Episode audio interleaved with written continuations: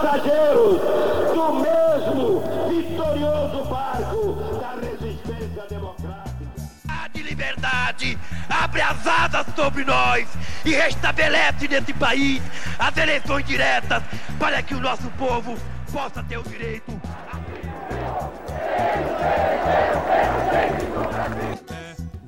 um grito de liberdade! O documento da liberdade, da dignidade, da democracia, da justiça social do Brasil. Que Deus nos ajude que isto se cumpra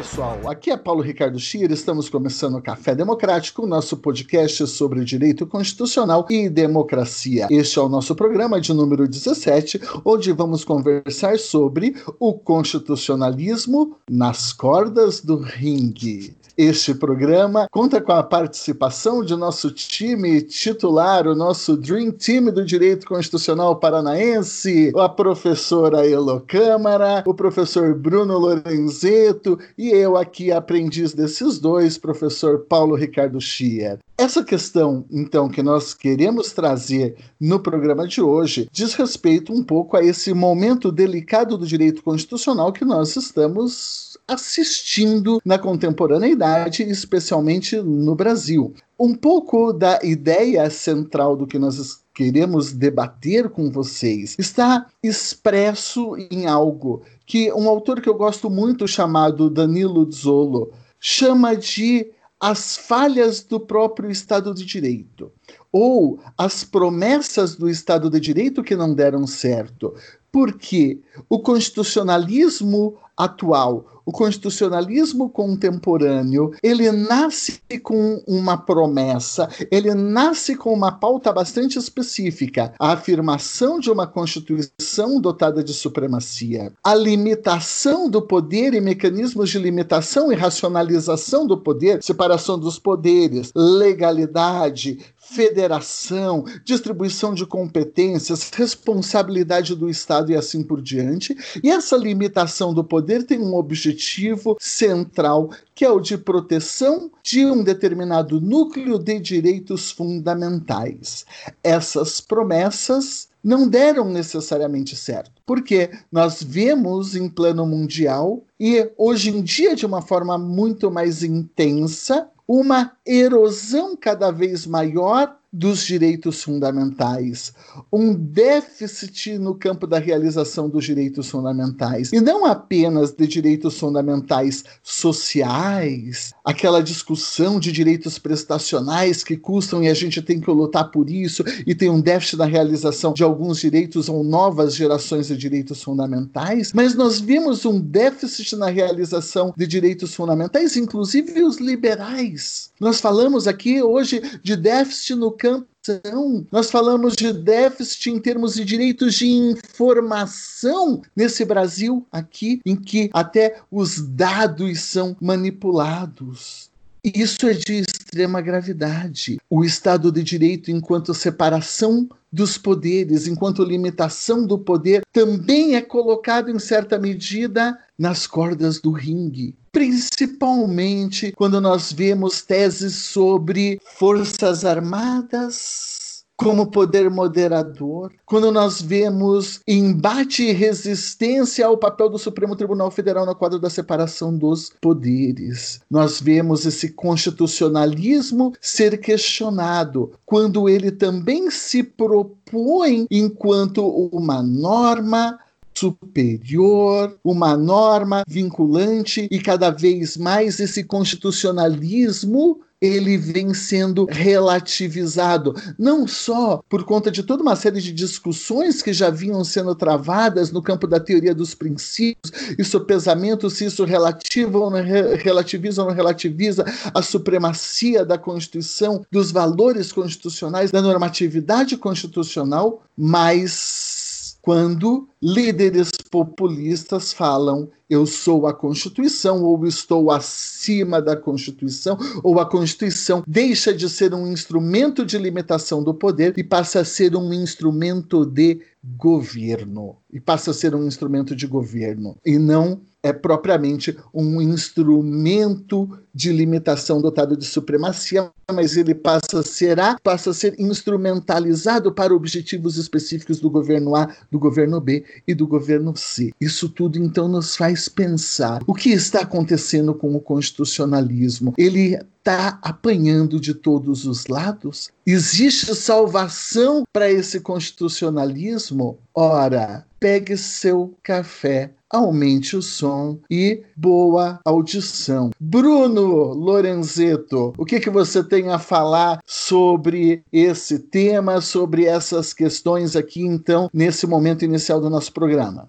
Grande Paulo, Elô, uma honra estar mais uma vez com vocês aqui, uma alegria. E acho que a gente criou essa imagem, vamos registrar depois, né, do constitucionalismo nas cordas do, do ringue, com referências indiretas a Rock Balboa, e a gente espera que ele vença no final, né, é, justamente por detectar, de certa forma, uma, uma, série de conceitos que foram surgindo ao longo da última década, eu arriscaria dizer, hum, talvez para os fenômenos mais recentes, mas tem alguns que são mais antigos, né? Pela surpresa em relação a uma narrativa em que a gente imaginava que as pautas que estavam sendo avançadas no plano ambiental, no plano dos direitos culturais, na proteção das minorias, na garantia dos próprios meios democráticos, a gente é, momentaneamente talvez imaginou que isso tudo estava fluindo, né, estava sendo adequado, mas a gente em determinado momento vê né, todos os movimentos no sentido contrário, isso está dentro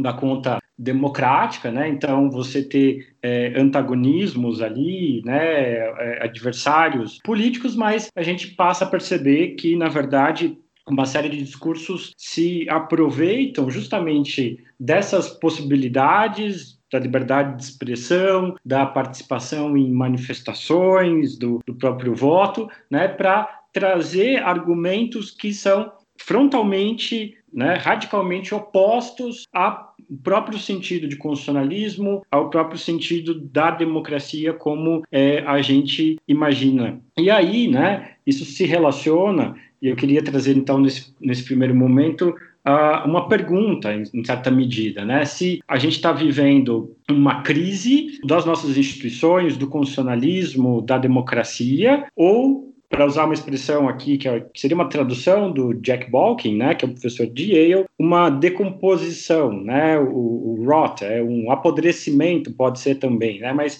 essa seria a primeira é, pergunta, né? Então, o que, que acontece aqui? No, no caso da, das crises, para o Balkin, a gente teria três formas. Quando políticos ou oficiais militares afirmam que não mais seguirão a Constituição, quando uma Constituição impede os atores políticos de realizar a prevenção de um desastre, ou uma Constituição que falha por não ter aceitação pública, com protestos nas ruas, estados deixando a federação, o exército deixa de obedecer às determinações do governo civil e assim por diante, né? Então, Balkin vai especificar aqui o termo e vai falar, olha, crise é algo muito grave, é muito severo. E a gente, talvez por falta de uma categoria mais adequada, passou a utilizar o termo crise para tratar algo que ele entende como uma decomposição, que é um processo mais lento, gradual de deterioração. Eu gosto de fazer a, a, a comparação disso com uma crise é, asmática, né? Quando você tem ali uma crise respiratória é algo urgente, temporalmente é algo que você precisa ter um remédio e, e curar aquilo dali porque está faltando seu ar. Quando você tem a decomposição, você pode ter a imagem de um câncer, que é algo talvez mais, mais lento, né? Então ele vai se expandindo até produzir metástase, depende do tipo do câncer, enfim, né, e tomar todo o seu corpo. Então, aquilo que a gente precisaria, né, como categoria, para conseguir compreender melhor as coisas que estão acontecendo, e eu acho que isso se aplica é, ao Brasil, é justamente um processo lento, em algumas circunstâncias talvez ele se acelera, mas ele é um processo gradual de decomposição dessas instituições. Isso né, acaba confluindo com isso que o Zolo estava fal falando uh, antes das, das falhas do Estado de Direito, porque estaria relacionado àquilo que o Balkin está falando como o papel central da Constituição, Então, a Constituição tem ali um conjunto de funções elementares que ela deveria cumprir, e quando ela não consegue atender a isso, aí sim a gente poderia falar que a gente está dentro de uma crise, mas teria que se tomar um cuidado em usar essa terminologia. Por quê? Porque é bastante comum a gente ficar bravo com o governo, criticar o governo enquanto ainda pode, né? Então, é, nesses momentos é normal a gente falar ali em crise, né? Mas crise seria quando a gente está quebrando a Constituição no meio, quando a gente está rasgando a Constituição, não estamos respeitando nada, e esses cenários ali mais graves de, de tensões levariam a, a, essa situação de crise. Então, teria, deveria tomar cuidado em relação a isso, por quê? Porque a gente pode ter, sim, situações de desacordo, e elas fazem parte da democracia. A gente vai dizer que elas até são é, saudáveis para a democracia. Claro, é, aqui cabe um, um parênteses, né? Porque a gente tem vários meios tecnológicos que democratizaram, permitem que várias pessoas hoje se manifestem. Isso facilitou né, e ampliou o conhecimento para um número né, significativo de pessoas, mas isso também deu voz né, para pessoas que não têm fundamento nenhum, para terraplanistas, para fascistas, para pessoas autoritárias de toda sorte, né, para fake news, e isso também é um fator a ser considerado, porque eles usam justamente esses meios, essa arena deliberativa,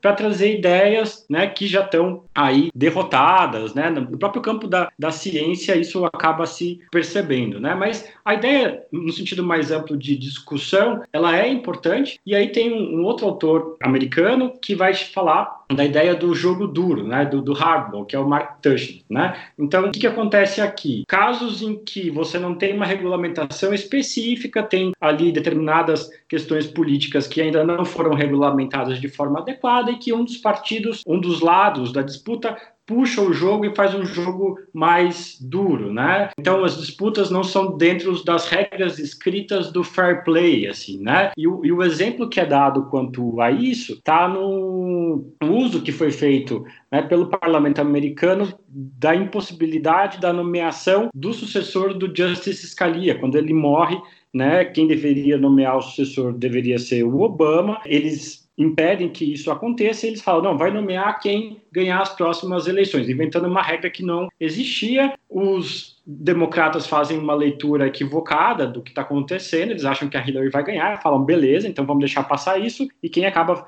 fazendo a nomeação é o Trump, né? Então, esse seria um exemplo aí de jogo duro, né? Mas o, o, próprio jogo duro ele não foge das margens ali, né? Do, do ringue, da disputa é, em que as coisas devem estar tá acontecendo, né? Nossa preocupação aqui é justamente em relação a essas fronteiras, ou quando você extrapola justamente esses limites ou quando a Constituição é, não funciona adequadamente. Então, a distinção que se coloca justamente nesse sentido de crise e decomposição. A decomposição é um fenômeno específico das democracias representativas, né? lugares em que os valores republicanos organizam a vida da comunidade política. É, enquanto a crise ocorre dentro de um período temporal delimitado, a crise asmática ali, né? a, a decomposição tem uma cronologia mais longa, né? Quando os políticos desconsideram as normas da competição política justa, eles minam a confiança pública e usam constantemente esse jogo duro para mudar o sistema em seu favor ou de aliados para se manter no poder. Então, eles prejudicam o sistema democrático e decompõem a Constituição. Essa sutileza, né, ela pode ser percebida até em outros lugares, na própria forma de aplicação do direito, em eventuais interpretações aí um pouco questionáveis do processo, né, do processo penal e tudo mais. Eu tenho ali alguém que eu quero é, tirar do poder, então no meio da eleição eu prendo alguém para prejudicar essa pessoa e assim por diante. Isso acaba levando a um descrédito dos próprios atores políticos, aspas, é, regulares, né? Então essa decomposição ela não, ela não é tão frontal, ela, ela não, não, não leva, né? Ali a um, a um golpe de Estado no seu sentido clássico, né? Até porque a gente entende que hoje é, isso está vamos dizer, fora de moda, né? Isso já não é mais tão habitual. Aqui o, o, o exemplo está na queda do, do Allende no, no Chile, né, em que o, o, exército ele vai tomar tudo, né? Então você tem um golpe é, de estado bem violento com a participação é, direta e ativa do exército. Uh, a gente não enxerga isso acontecendo, mesmo na realidade brasileira. O que, que, que, a gente tem? Né? Uma série de ministérios que foram loteados por militares. Né? Então, você tem uma maior participação dos militares, mas não é algo tão frontal. A gente não tem tanques nas ruas ou as pessoas aí né, é, sendo tendo seus direitos fundamentais atacados de forma direta, né? Isso já não, talvez não seja mais permitido até dentre outros motivos pelas tecnologias que a gente possui, pela pela imprensa, né? E aí a gente tem que até saudar e felizmente a gente tem liberdade de imprensa no país e talvez sejam alguns dos fatores que impeçam que isso aconteça de uma maneira tão presente. Mas eu acho que a gente não pode desligar o alerta no sentido da percepção dessa corrosão ou dessa decomposição. Então, o que, que geralmente é feito, né? Uma série de demagogos, né? Aí vocês escolham quem se encaixa nisso. Eles vão prometer que irão restaurar dias gloriosos do passado e tornar tudo certo novamente. E aí, em alguma medida, esse atavismo, né? Ele é um traço uh, incomum em regimes autoritários de diferentes ordens, né? Mas o próprio nacionalismo, o uso de símbolos nacionais, a cooptação de símbolos nacionais, né? Você usar a camisa da seleção brasileira, que era algo que você fazia na época da Copa do Mundo, se tornou um símbolo de que você é apoiador do, do presidente. Então tem essa cooptação de determinadas simbologias nacionais e da formulação de um certo também nacionalismo que vai acabar levando a isso, né? Então dias de glória do passado e tudo mais, né? Uso de inimigos políticos e de bodes expiatórios para chamar atenção. Na verdade, a gente vive um momento de uma contínua criação de cortinas de fumaça, os problemas sérios do país não estão sendo endereçados enquanto a gente tem aí uma série de pautas aleatórias e fantasiosas, né? Kit gay, mamadeira de piroca, golden shower e a lista é infinita, né? De, de coisas pouca importância, coisas que são intencionalmente fantasiosas, né? Mas tudo isso é para fazer o quê? Para manipular o medo das pessoas e tentar conquistar ali um grupo, né? Bastante fiel à pauta política reacionária e autoritária, né? Ali tem uh, os 30% que o Bolsonaro continua possuindo, né? E para o Balkin, né, para o Jack Balkin, tem quatro fatores centrais da decomposição: a perda da confiança tanto no governo como nos cidadãos, a polarização que faz com que as pessoas se percebam como inimigas. E me chama a atenção aqui a dificuldade da criação de uma frente contra isso, né? E aí eu falo até com certa tristeza de que alguns líderes não decidiram apoiar a formação dessa mobilização, né? Mas então seria esse segundo elemento da polarização. Terceiro, grandes diferenças econômicas. Aí Brasil é um exemplo bem significativo disso, junta com pandemia, junta com uma desigualdade estrutural que atravessa a história do país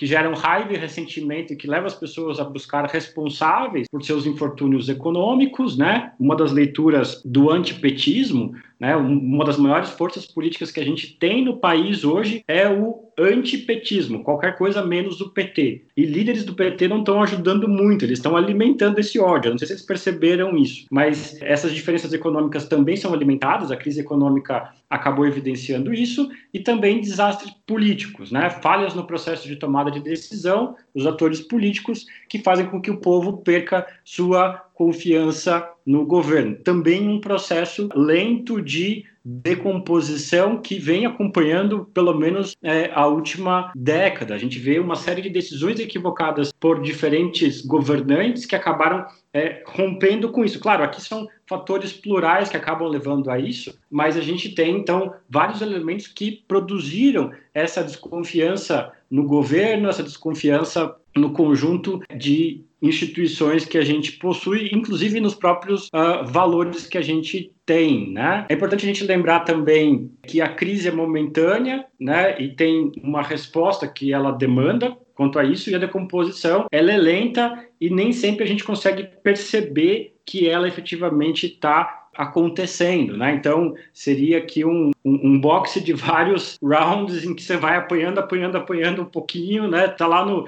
vigésimo round, você ainda tá se batendo com o outro, enfim. Para o Balkin, o Trump é uma representação de que as instituições foram corrompidas lá nos Estados Unidos, né? A gente pode observar isso também aqui no, no Brasil. E aí, mesmo que viesse a fazer o impeachment do Trump, o texto é anterior a isso, mas eles tentaram, acabou não passando. Ele lembra que o impeachment é um método autorizado constitucionalmente para remover oficiais do governo. Então, impeachment estaria dentro das regras do, do jogo, né? Isso levaria a um outro programa, mas uma das coisas que ajudaria talvez no debate seria a gente considerar que a própria ideia de impeachment, né, o PT superar o, a ideia do golpe né, e falar dá para fazer impeachment do outro cara, né? Mas enfim, é, é, isso talvez seja um motivo de, de análise. Mas enfim, um outro elemento que acho que casa ainda com isso e está em diálogo em certa medida com isso é a questão de um livro que ficou fam bastante famoso, né? Que é o How Democracies Die do, do Livetsky e do Ziblatt,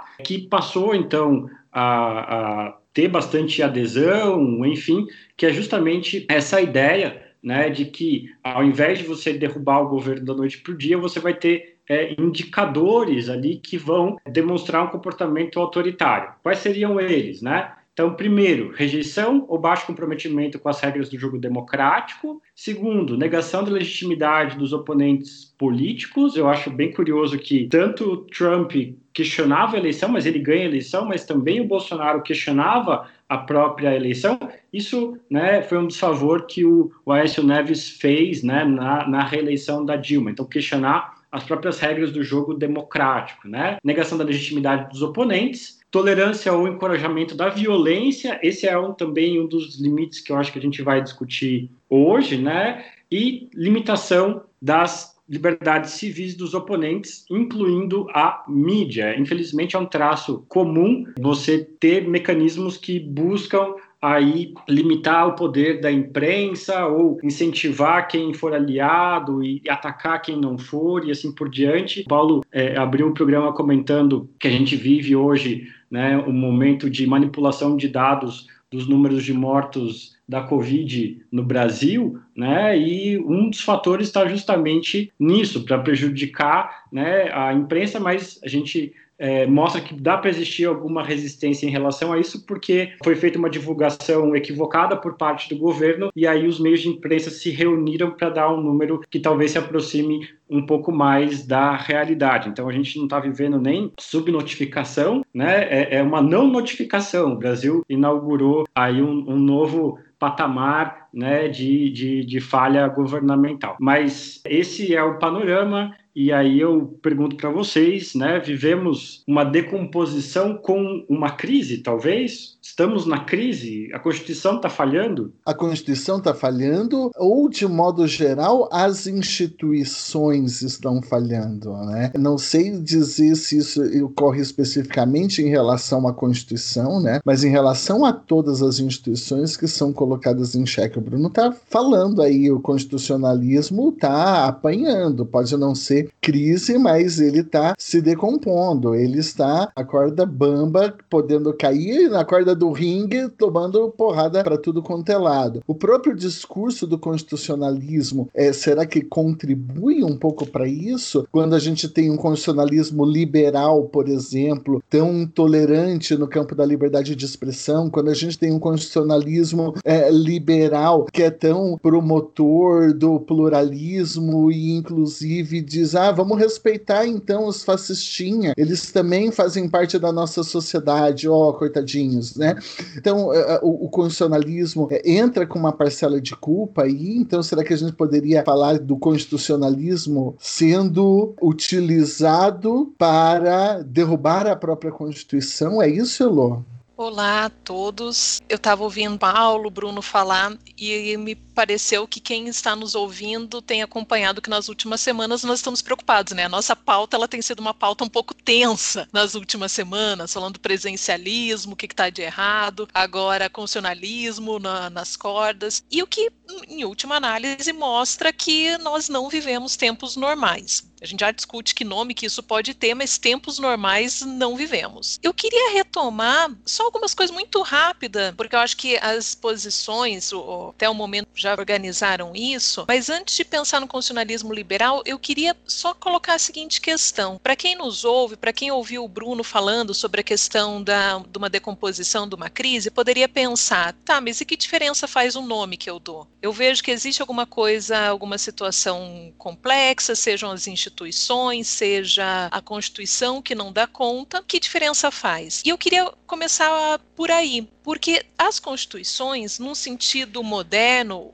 elas oferecem alguns caminhos e elas oferecem alguns instrumentos que podem ser usados. Então vamos pensar o caso brasileiro. Existe a previsão do estado de defesa, a previsão do estado de sítio, a previsão de intervenção federal, além de outros mecanismos que são menos gravosos, mas decretação de estado de calamidade, esse tipo de coisa, que pode ser invocado quando há situações complexas e graves o suficiente para isso. Então, voltando à questão do termo, por que ao chamar de crise ou chamar de um outro termo, o que isso diferencia na prática? Se pode ou não pode usar esses mecanismos, seria uma. O Oscar Vieira Vilhena vai nesse caminho. Ele lançou um livro, acho que ano passado, retrasado, e que aconteceu tanta coisa de lá para lá, que de lá para cá, que parece que já faz uma década, que ele não chamava de crise, ele chamava de mal-estar constitucional. E ele se explicava falando: não, se eu falo que é uma crise, eu estou autorizando o uso dos mecanismos excepcionais. Se entrar nesse mérito, seria um outro outro programa, eu acho que a questão da nomenclatura ela importa muito. Ela importa muito para nós identificarmos o que está acontecendo, identificarmos quais são as ameaças diretas e indiretas e com isso identificar também quais são os mecanismos possíveis que nós podemos utilizar no constitucionalismo, ou seja, nada fora desse, desse sistema, para que nós possamos combater esse tipo de situação. E agora indo para o ponto mais específico que o Paulo perguntava, será que o constitucionalismo liberal ele gerou de alguma maneira isso através da, dos direitos? Me parece que apesar de ser invocado isso, então apesar de algumas pessoas falarem que está no seu direito constitucional de liberdade de expressão e de manifestação, é mais uma cortina de fumaça do que algo efetivo, porque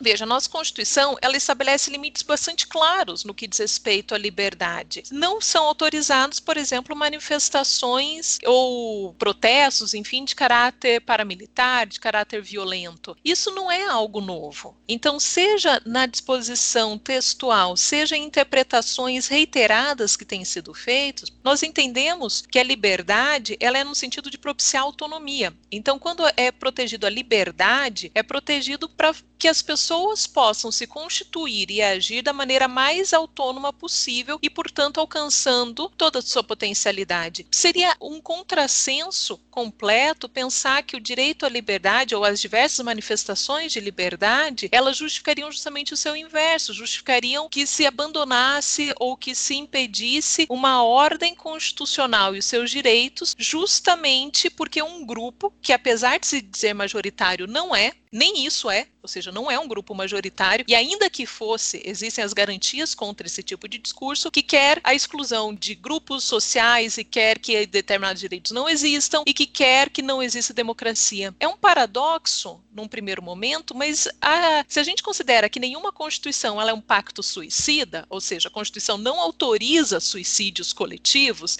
a gente tem que considerar que a Constituição tampouco autoriza o uso de direitos contra a própria Constituição. Então, as críticas, é óbvio que elas são cabíveis. Críticas contra o STF, críticas contra o Executivo, Legislativo, é evidente que é cabível. A gente tem feito esse trabalho de crítica há mais de 30 anos, desde a Constituição de seu início. Mas, a partir disso, justificar que é uma crítica e pede fechamento do Congresso ou fechamento do STF, isso não é uma crítica. Isso é um pedido de um comportamento antidemocrático. Isso é um pedido que não exista mais democracia. Portanto, é um contrassenso em si mesmo. E nenhuma Constituição inclusive a nossa, e a interpretação está aí para isso, não é à toa que se tem aula de direito constitucional para aprender a interpretar, e um dos princípios fundamentais é o princípio da unidade da Constituição, não se pode interpretar trechos separados e achando que justifica justamente o abandono abandono da própria Constituição. É como se eu falasse, olha, a Constituição autoriza que ela não seja aplicada. Do ponto de vista lógico, é um contrassenso. Então, esse discurso dos direitos sendo usados contra a Constituição, na verdade, é mais uma cortina de fumaça, porque os direitos não autorizam isso, a liberdade de expressão não autoriza isso. E não é isso que está sendo solicitado, porque também é contraditório em si mesmo, né? Ao mesmo tempo que eu falo, é minha liberdade de manifestação e fazer manifestações para fechar o Congresso, para fechar o STF, ao mesmo tempo que eu defendo isso, eu defendo que não pode ter uma imprensa livre se ela der notícias que eu não quero ouvir. Então, o próprio discurso ele já mostra a sua porosidade na própria enunciação. Mas eu acho que por enquanto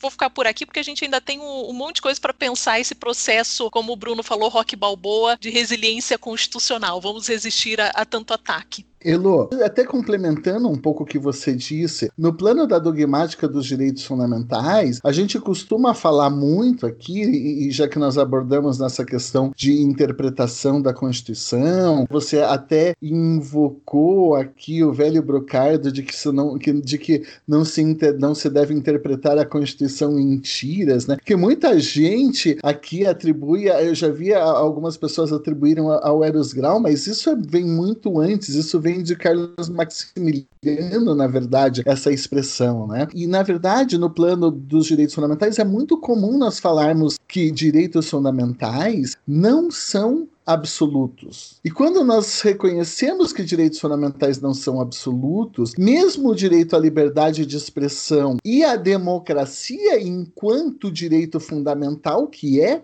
qualquer constitucionalista de esquina vai dizer que democracia é um direito fundamental, opa, eles são direitos então limitados, podem ser restringidos. E nesse plano da restrição de direitos fundamentais, nós temos que reconhecer que se a liberdade de expressão então comporta o direito de crítica, ele comporta um poder de agenda, inclusive que determinadas medidas mais ríspidas possam ou devam ser tomadas tomadas é, em alguns momentos para combater algum problema de ordem pública, que daí ter, poderíamos ter interpretações diferentes em relação a isso, jamais poderíamos admitir uma restrição no campo da democracia que implicasse em anulação do núcleo essencial do direito à democracia. Todo constitucionalista, quando fala de limites dos limites dos direitos fundamentais, reconhece a existência da necessidade de preservação do núcleo essencial essencial do direito restringido. Então, ainda que nós admitíssemos, restri admitíssemos restrição de democracia, isso não poderia implicar na negação da própria democracia, na negação da própria liberdade de expressão via, por exemplo, uma intervenção militar ou via a implementação de uma ditadura, porque daí nós não estaríamos aqui no plano de limitações de direitos, mas nós estaríamos no plano plano de negação de cláusulas pétreas. Opa, isso daí então é vedado. Então, mesmo o discurso aqui construído pela dogmática constitucional, ele nos conduz a uma compreensão de que, é, como disse a Ilô, isso é uma cortina de fumaça. Isso é uma cortina de fumaça. Porque nós já temos essas respostas de que a liberdade de expressão ela não protege discurso de ódio. Nós já temos uma.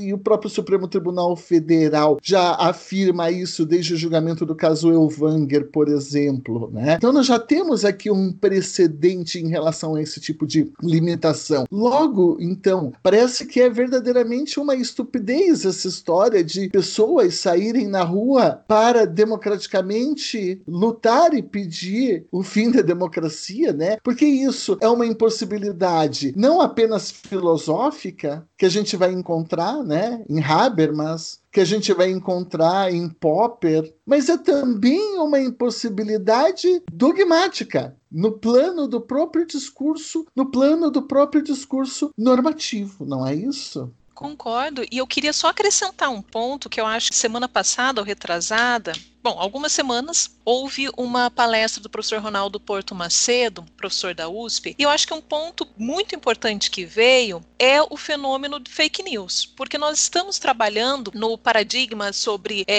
restrições, limites à liberdade de expressão, mas nós temos que considerar o seguinte: muitas das coisas que estão sendo discutidas agora, não tudo, mas muito, um, um potencial bastante importante que inclusive gerou denúncias no Tribunal Superior Eleitoral em questões relacionadas à eleição, é é se as informações que estão sendo propagadas e de maneira profissional, o que, que eu quero dizer? Com recursos, empresas pagando por isso, são informações corretas ou incorretas. Então, nós não estamos discutindo o campo da análise, não é só também é, mas não é só sobre a, o limite até onde eu posso manifestar um pensamento, se é um pensamento odioso, se é um discurso de ódio, se é invocando que determinados grupos não podem existir na esfera pública. Nós estamos num ponto que informações falsas estão sendo propagadas. Isso gera uma repercussão muito direta. Vamos pensar em, ah, nesse momento de pandemia, nós estamos numa pandemia decretada, enfim, pela Organização Mundial da Saúde, informações foram propagadas para dizer que caixões estavam sendo enterrados sem ninguém dentro, ou então que médicos estavam fingindo e na verdade a morte, o caso do primo de alguém, né, que morreu no acidente, mas aí, na verdade, colocaram no atestado de óbito que era decorrente do, do Covid. Veja, isso não é, nem se enquadra como questão de liberdade de manifestação. Nós estamos falando de uma verdade factual. São informações falsas que não têm como ser comprovadas porque são falsas, justamente. Então, se tem algo novo que o direito, que também não é tão novo, né? O que tem novo aqui é a capacidade de propagação. Informações falsas já existiram em vários momentos da vida. A gente pode pensar Romeu e Julieta, né? Que como um pequeno erro levou a toda uma tragédia. Mas o que nós temos de novo aqui é o potencial disso via WhatsApp, via Facebook, e, enfim, como isso se propaga muito rapidamente. Twitter, os robôs, os famosos robôs do Twitter, o famoso gabinete do ódio, enfim, essas questões estão sendo avaliadas no inquérito no STF. Mas voltando ao meu ponto, isso não dá para enquadrar simplesmente na discussão já clássica de direitos fundamentais sobre limites e alcance da liberdade de expressão. A gente está diante de algo que é um pouco diferente disso. Existe uma liberdade de expressão para propagar informações falsas e que mudam completamente a percepção do espaço público e que pode gerar, tem um potencial gigantesco de gerar prejuízos coletivamente a todos? Porque se eu acredito que não existe uma pandemia e que é uma conspiração mundial para me enganar, provavelmente eu não vou tomar nenhum dos cuidados e provavelmente, além de me, de me infectar, eu posso infectar uma, um número N que pode ser qualquer um, dependendo do grau de pessoas com quem eu convivo. Existe um direito a isso? Existe um direito a eu não acreditar e eu propagar esse tipo de coisa e fazer com que pessoas não sigam informações de saúde pública num sentido básico? Eventualmente, na dogmática, nós poderíamos pensar num direito de não informação. É quando eu falo que é, eventualmente eu posso não querer saber o diagnóstico de uma doença minha e por favor não diga se eu tenho câncer ou não tenho câncer, eu quero morrer em casa de forma digna ou eu não quero saber, tem, existe uma demanda judicial da mulher que não queria saber que o amigo estava, é, que o marido estava tendo uma relação extraconjugal, a melhor amiga contou para ele e a esposa traída ingressou com uma medida judicial contra a amiga falando: "Eu era feliz eu não queria saber se meu marido me traía ou não me traía, e você acabou com o meu projeto de vida, acabou com a minha família, e eu tinha direito a não ser informado, mas a direito à informação falsa, esse eu também nunca ouvi falar, né? Eu nunca ouvi falar de um direito fundamental a, a, a informações manipuladas ou direito a informações falsificadas aqui, que negam a faticidade, né? Que negam a, a, a realidade, né? De, de forma tão contundente. E, e, aí eu acho que o que a Elo tá, tá, falando vai na linha do pessoal da antivacina e tudo mais, e dos debates que a gente já fez sobre a negação da própria cientificidade. Eu fiquei imaginando até que ponto isso só se fosse colocado dentro de um contexto de ironia. E aí isso talvez pudesse fazer sentido dentro dessa dimensão bem particular que aí você está negando a realidade, mas né, as pessoas entendem que você está fazendo piada e assim por diante. Mas eu acho que aqui a gente se aproxima justamente dessas cordas do, do ringue, porque talvez, né, um, um fascista, e aí eu estou me colocando no, na persona do, do fascista, tá, Paulo? É, falaria assim, ah, você é corna mesmo e você não quer saber que você é corna, né? Então, o, o, como modus operandi, né, você vai ter justamente o uso desses mecanismos dos direitos fundamentais, da liberdade de expressão, da democracia, mas para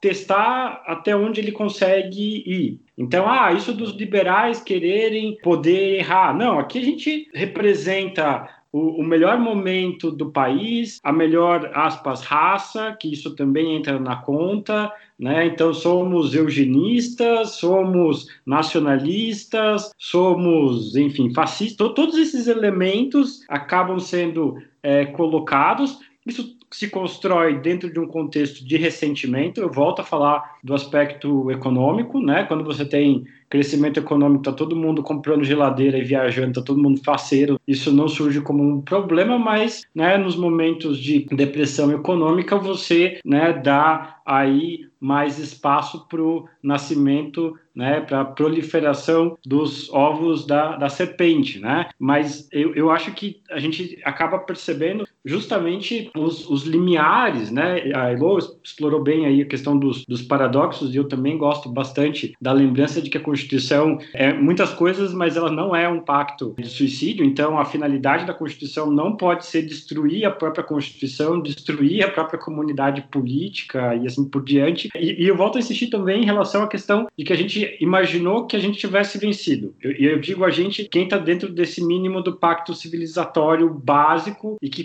colocaria, porque a gente não pode negar essas disputas, né? A grande questão é que é, dentro da democracia teremos disputas, mas a gente pa passa a perceber o, o ressurgimento de pessoas que não que querem manipular o jogo para permitir ou para construir talvez um outro jogo, que, que aí não é mais o um jogo democrático. Então, possibilidade ou a forma como a própria democracia ela deixa com que isso se crie. Né? E de fato é um dos testes, e essa é uma pergunta bastante recorrente. Né? Então, é, é democrático aceitar manifestações antidemocráticas? E aí eu enxergo algo que é particular do nosso constitucionalismo, né? Então, talvez essa faça parte, seja uma das identidades do constitucionalismo brasileiro, que é a dimensão histórica, que é a dimensão da lembrança do recorrente autoritarismo presente no nosso país. Pelo fato de a gente ter várias chagas, algumas mais abertas, outras cicatrizadas, de regimes autoritários que modelaram a nossa forma de pensar, as nossas relações sociais, uma mentalidade que infelizmente ainda se demonstra herdeira da perspectiva escravagista, misógina de todos os problemas, e isso acaba presente na forma como a gente se organiza como comunidade política e que a gente fez em 87, 88 de maneira adequada. Tentou criar mecanismos, e aí são vários, para evitar que essas coisas se repetissem. Então, um, um, brado que eu acho que teve muito eco, que ficou muito famoso, que foi o, o Nunca Mais, ele foi, de certa forma, institucionalizado quando a gente fala temos cláusula pétrea, e quando a gente pega um exemplo bem simples, voto, por que, que voto é cláusula pétrea? Né? É justamente porque a gente não podia votar. E aí, quando surge um eventual negacionista, e de novo estão estão nascendo um monte desses por aí, é negacionismo de tudo, né? Negacionismo da pandemia, negacionismo da história, de, de, da ciência, de tudo, né? Você fala, olha, você votava? Não, beleza, eu gosto de votar. E ao ponto de ser colocado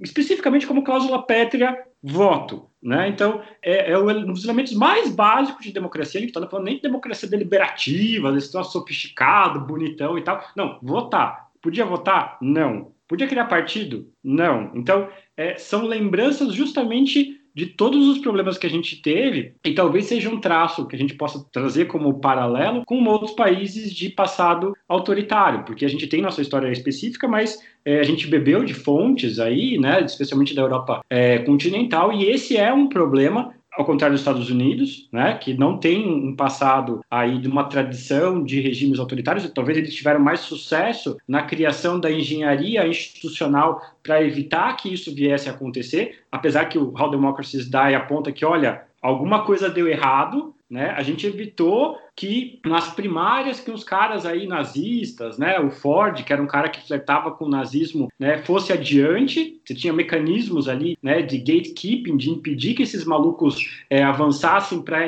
ingressar no mainstream político, é, mas isso deu errado. Por quê? Cara bilionário, sozinho, se financiando, vira presidente dos Estados Unidos e adota os troços mais malucos possíveis aí. Eu acho que, enfim, os livros de história vão contar isso melhor pra gente, mas não é por acaso que a gente está observando o que a gente está vendo hoje que é uma revolta por parte das pessoas, mesmo durante a pandemia, saindo às ruas, enfim, se manifestando e chegando ao ponto bem, é, esse é bem limítrofe, esse é bem polêmico, de tacar fogo na delegacia de polícia depois de ver a cena do Floyd sendo morto, né, com um policial colocando o joelho no seu pescoço por oito minutos. Bruninho, você está sendo otimista pela primeira vez na história do nosso podcast, porque a gente pôde perceber. Eu gostaria de fazer uma breve análise dessa fala do Bruno aqui. A, a gente pode perceber o Bruno dizendo o quê? O Bruno apostando todas as fichas e acreditando na institucionalidade. Porque o papel da instituição é exatamente o que? Fomentar as condutas, moldar as condutas para que elas aconteçam de uma determinada forma. Então você vai moldar as condutas proibindo aqui, estimulando ali, assim por diante. Então é a regulação inerente a isso que nós chamamos de institucionalidade, acredita que instituições então, elas domam condutas. E o Bruno está acreditando nisso porque ele traz um elemento histórico, ele traz um elemento cultural que é muito corrente no nosso pensamento, que é o seguinte: ele diz assim,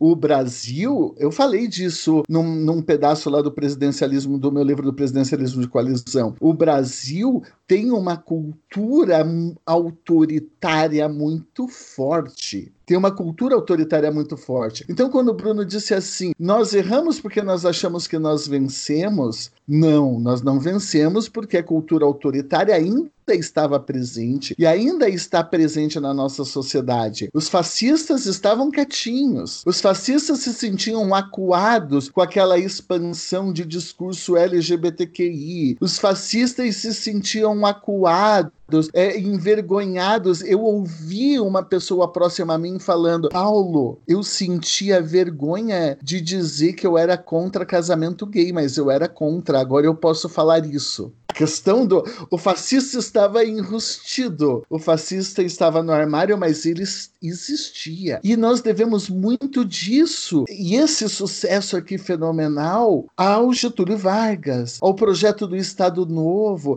de criar um discurso oficial a partir ali do Gilberto Freire de democracia democracia racial, de brasileiro é bonito, de que, nossa, olha só, nós somos o, o jeitinho brasileiro, é o jeitinho lindo, a malemolência, uhul, e beleza. E esse discurso todo integracionista em termos de uma identidade nacional que inclusive uma identidade subjetivista, uma identidade cordial, e o cordial aqui não é bom, é a, o discurso do cordial é uma crítica, na verdade, né? Quando se fala do brasileiro cordial, muita gente interpreta errado, né? Então, essa história do brasileiro cordial, etc e tal, blá, blá, blá, na verdade é o brasileiro autoritário, é o brasileiro, a gente está falando esse discurso que nós reconhecemos legal, o brasileiro autoritário, o brasileiro subjetivista, o brasileiro nepotista, o brasileiro que se preocupa em cuidar, tal qual uma máfia, dos seus protegidos e, e, e assim por diante. E isso nós não conseguimos afastar. Isso nós não conseguimos afastar. Essa, essa marca histórica da nossa construção. E agora vem o Bruno e diz assim: a Constituição consegue, ou eu não sei, o laço de esperança, a Constituição ela consegue amarrar e transformar isso, e o Bruno coloca então a Constituição como um pacto de resistência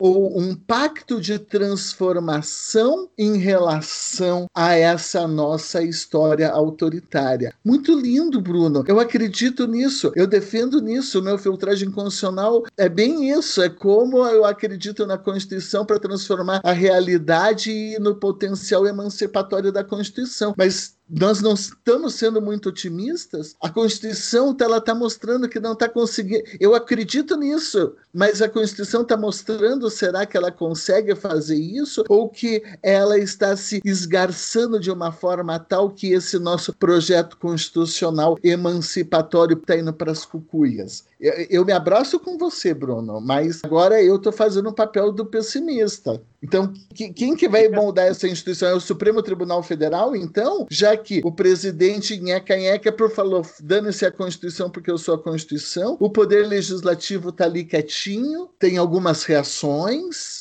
tem algumas reações. O Maia é, é, ontem andou dando alguns recados e o Supremo Tribunal Federal falou: presidente, você não pode mais ser dúbio. Então, quem que, quem que vai fazer valer essa institucionalidade? É o Supremo Tribunal Federal? Mas o Supremo Tribunal Federal não vai fazer o impeachment do sujeito que está negando a institucionalidade. O Congresso Nacional não está achando que é hora de fazer o impeachment do sujeito que está rompendo com a institucionalidade. Quem que vai cuidar da instituição?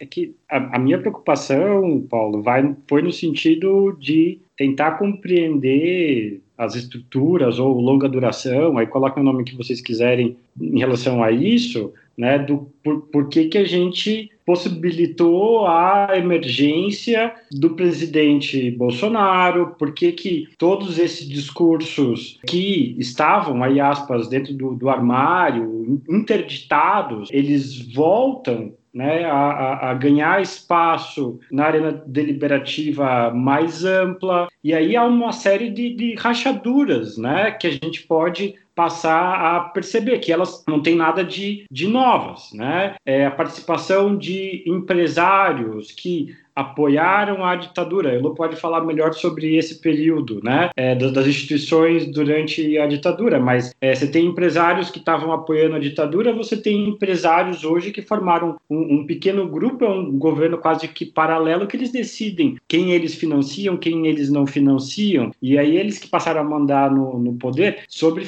empresário, eu não tenho accountability. O máximo que eu faço é, é boicote. Né? A lista cada dia aumenta que eu vou descobrindo novos empresários aí para não, não consumir as coisas deles. Mas sobre, sobre o governo, a gente ainda tem mecanismos de, de controle. Em alguns outros espaços, isso não acaba possibilitando. Mas suas é, opções de comer hambúrguer diminuíram vai... bastante, né, Bruna? Desculpa. Suas opções de comer hambúrguer diminuíram bastante ultimamente, né?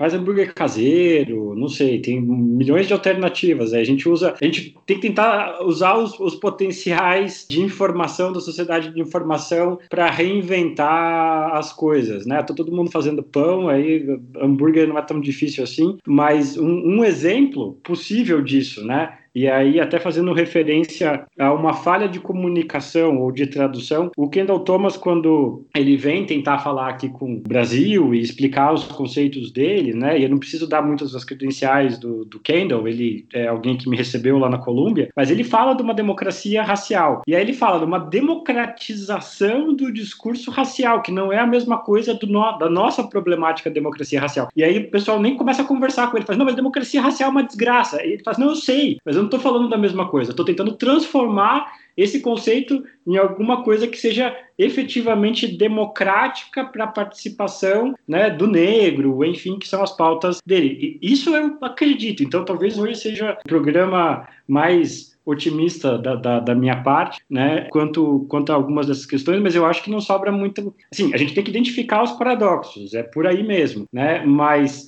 o que, que sobra para a gente apostar? São as instituições. Isso nos leva, inclusive, a, a, repensar o papel e o funcionamento desses, desses poderes, né? Então, o que, que a gente vai fazer? O que, que sobrou agora, né? É, nos últimos tempos, eu tenho diminuído bastante a, a crítica ao judiciário. Vou, quero continuar podendo fazer crítica ao judiciário, mas foi um dos lugares que sobrou para a gente apostar como espaço. Não, usem aí dos seus meios contra-majoritários para frear as outras instituições. No fim das contas, eu estou apostando em algo que é bem antigo.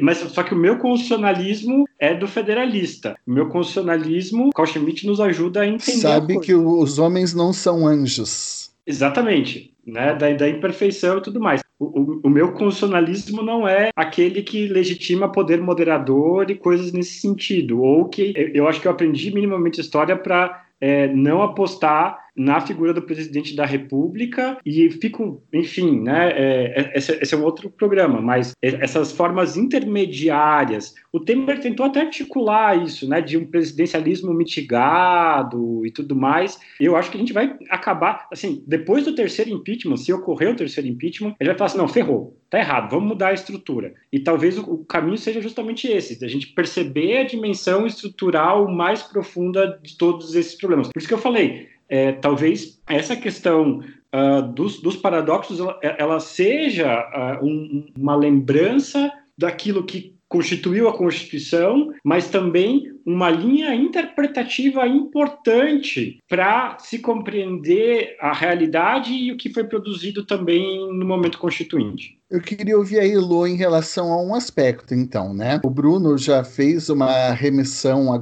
a Elo sobre o período da ditadura militar e empresários apoiando e coisas, coisas nesse sentido. E quando a gente vê o povo na rua falando queremos ditadura, queremos intervenção militar. Então, isso pode ter duas dimensões. Pode ter uma dimensão de um povo efetivamente autoritário, que acredita no discurso da ordem, que acredita nas virtudes de uma ordem conservadora. Pode ser isso, vamos pensar aqui com uma certa ingenuidade, mas certamente isso não ecoaria de um modo tão forte se não existissem outros interesses por trás disso. Das pessoas que efetivamente vão lucrar com o Estado autoritário, que são talvez as mesmas pessoas que lucram é, com a pandemia, vendendo superfaturado aparelhos que não funcionam, que fazem construções superfaturadas de hospitais de campanha que não têm condições adequadas de receber tem alguém ganhando com isso. Elo, quem que ganha com o discurso da, com o discurso da ditadura? É, isso no Brasil. Quem cresceu em termos de empresa, em termos de ordem capitalista, é, desde 1946, ainda no período da democracia com construção de Brasília, mas que se consolidou como os mais fortes grupos empresariais do país aqui, exatamente no período da ditadura, Elo. Sua pesquisa viu alguma coisa sobre isso daí? Quem está por trás e quem pode lucrar de verdade uma intervenção militar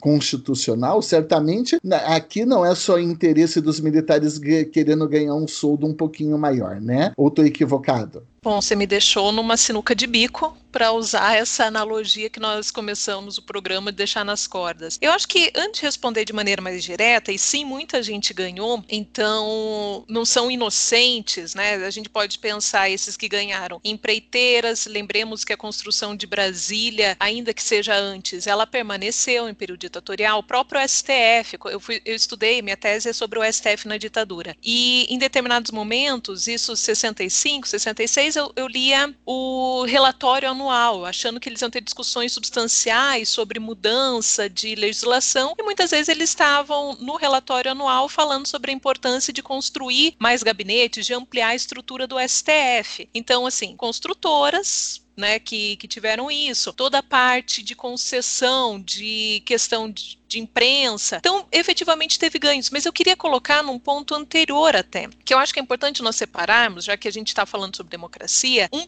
primeiro aspecto social e o segundo aspecto institucional. Eu, enfim, ano passado foi lançado o livro da Lilia Moritz Schwartz que chama sobre o autoritarismo brasileiro. E ela tem batido muito nessa tecla mesmo. Quem acompanha Instagram, esse tipo de coisa, ela tem, tem sido bastante ativa, que nós brasileiros não somos cordiais no mal, assim, no sentido vulgar que seria, né, nos adoramos. Nós somos bastante autoritários e ela vai dando indicativos, então desigualdade, questão racial mal resolvida, mandonismo, aquilo que já foi falado. Nesse sentido, eu queria ressaltar o seguinte: quem, quem pede ditadura seria tratado da mesma maneira uma pessoa branca, classe alta, de um bairro nobre, seria tratado da mesma maneira de um negro periférico? A ditadura traria o mesmo tratamento, assim como hoje também na democracia se tem o mesmo tratamento? E a resposta é não. Enquanto alguns ganham e alguns, mesmo em protestos, as fotos ficaram muito famosas, né? A polícia em um determinados protestos tira foto com o pessoal sorrindo, que é a polícia que nós queremos, uma polícia próxima das pessoas. Em outros protestos, utilizando armas não letais ou menos letais, porque na verdade elas podem ser letais, de maneira assim, sem nenhum tipo de critério, usando gás de pimenta, usando bala de borracha, cacetetes, indo para cima das pessoas usando táticas, inclusive proibidas pelo direito humanitário, fazendo cerco a essas pessoas para elas não conseguirem sair. Então, nós, a desigualdade, ela é um fator fundamental para a gente entender a nossa sociedade e o nosso constitucionalismo também. Eu duvido que se essas pessoas que vão na praça e pedem intervenção, primeiro, esse troço que não existe, que foi uma criação, intervenção militar, constitucional, constitucional militar, sei lá qual é a ordem que eles colocam, isso não, como diria numa propaganda muito antiga, não existe isso. Se essas pessoas fossem tratadas da mesma maneira como a polícia trata um jovem negro em qualquer periferia, eles não pediriam. O protesto seria outro ou nem teria o protesto que iria ser reprimido violentamente. Então, nós temos, no aspecto social, uma desigualdade que molda, que não é só uma desigualdade em termos de recursos financeiros, não é só salário, não é só renda familiar, é a maneira como as instituições tratam as pessoas. E nós assim, e se não acreditam em mim, é só ver os dados do IBGE. Quem que morre mais? Quem que é mais morto pela polícia? Tiro pelas costas. Mulheres negras, elas morrem mais em parto do que mulheres brancas. Tem mais casos de violência sexual do que mulheres brancas. Jovens negros são muito mais assassinados pela polícia do que jovens brancos. Se você coloca ainda o fator é, periferia da cidade, mostra uma imagem que é uma imagem muito ruim para a nossa sociedade. É uma imagem de exclusão e de exclusão estrutural e reiterada pelas instituições. Ok, então no caráter social nós temos uma simetria, uma desigualdade que nos molda, nos marca, isso obviamente tem reflexo nas instituições que eu já comecei a falar. Então nós temos, e voltando para o assunto que vocês falavam da Constituição, a Constituição de 88, ela trouxe muitas promessas, vantagens e ganhos também. A gente ganhou muito com isso. No texto constitucional fala em vários artigos igualdade, igualdade de homens e mulheres, igualdade de tratamento. Se colocam vários pontos na pauta que não estavam antes, direitos sociais fortalecidos, questões relativas até forma de organização, gestão, os conselhos municipais, para alguns seria uma constituição municipalista, nós sabemos que isso não é exatamente a melhor interpretação, mas vamos lá, confere possibilidade dessa participação mais direta nos municípios. Só que ao mesmo tempo, ao lado desses muitos ganhos, então não vamos é, minimizar, porque em momentos quando a gente vê a crise ou uma situação assim ruim de não normalidade, a nossa tendência é ficar desesperançosos. Nós tivemos muitos ganhos. Só que esses muitos ganhos não conseguiram mascarar que essa simetria continua. Existe um marcador racial, um marcador de gênero, porque mulheres continuam tendo tratamento pior do que homens, e um marcador social que é muito forte. E os dados nos mostram isso. Se você nasce um menino negro na periferia, se você nasce um menino branco numa área, dependendo em São Paulo, um bairro classe alta, classe média alta, a diferença de expectativa de vida pode ser de 20 anos de diferença. Então, quer dizer, na mesma cidade. Então, a assimetria nos constitui, infelizmente. Então, voltando a esse ponto, a nossa democracia ela é perfeita? Não, ela nunca foi. Ela sempre teve essa falha. Isso, portanto, os protestos, as manifestações, elas são muito legítimas para falar: olha, a gente quer ser tratado igualmente. Se a gente pegar as manifestações de 2013, eu sempre mostrava em sala de aula para falar de direito à cidade, de alguns cartazes que eu achava maravilhosa, que era assim, nós queremos saúde e educação padrão FIFA, porque ainda estava toda aquela questão, Copa do Mundo, Olimpíadas, parece um outro mundo, né? Parece que a gente, enfim, tá em, em, passou um século. Pois bem, então, tinha essa demanda. Só que agora, a luta que se tem na democracia não é por uma maior inclusão. Porque uma luta por inclusão democrática é a luta democrática por definição. Mais grupos querem ter um tratamento melhor, é óbvio. Eu quero ser bem tratada, eu não, não aceito que, que o Estado me trate mal pela minha cor da pele ou por onde eu moro. O que nós vemos hoje são manifestações que não só não é isso, elas têm um caráter contrário, um caráter de exclusão, mas elas estão, inclusive, indo para o aspecto institucional. Se se a instituição me dá uma resposta que eu não gosto, então eu acho que tem que fechar. Então perceba que a ideia de democracia como luta, eu acho que isso é importante, mesmo que a gente esteja passando um momento muito difícil, a gente não pode perder isso do horizonte. Ela tem mostrado que nem todas as lutas são iguais, e não é porque umas eu concordo, outras eu discordo, não é isso. Porque algumas lutas querem mostrar ou querem produzir uma democracia mais democrática e outras querem acabar com a democracia. E a gente não pode perder de vista que existe essa divisão. E enquanto a primeira, ela faz parte do pacto constitucional, somos iguais, temos eh, o direito de termos o igual tratamento e consideração, para usar o termo Durkheimiano, outros não falam eu sou mais igual do que outros, né? Para aí sim para usar uma frase conhecida nos livros de distopia. Eu sou mais igual do que outros. Então, o que, que vocês vêm me falar de direito de empregada doméstica se eu não quero pagar? Eu acho que elas têm que trabalhar na minha casa. E é óbvio que eu estou sendo irônica, tem que trabalhar na minha casa sem ter horário para sair. E mesmo com a PEC, que foi aprovada e que estabelecia o tratamento, nós percebemos que essa é uma fratura na sociedade. Até hoje, pessoas consideram que é excessivo, que empregada doméstica vai muito para Disney e que, portanto, nós deveríamos restringir os direitos ou autorizar um tratamento desigual do ponto de vista institucional. Então, de novo, a nossa democracia não é e nunca foi perfeita, mas nós estamos vendo hoje questões que vão para além disso, que estão querendo destruir o centro, estão querendo que o próprio discurso de democracia ou as instituições que são garantes da democracia, elas sejam dinamitadas. E aí a pergunta que vocês me fazem, que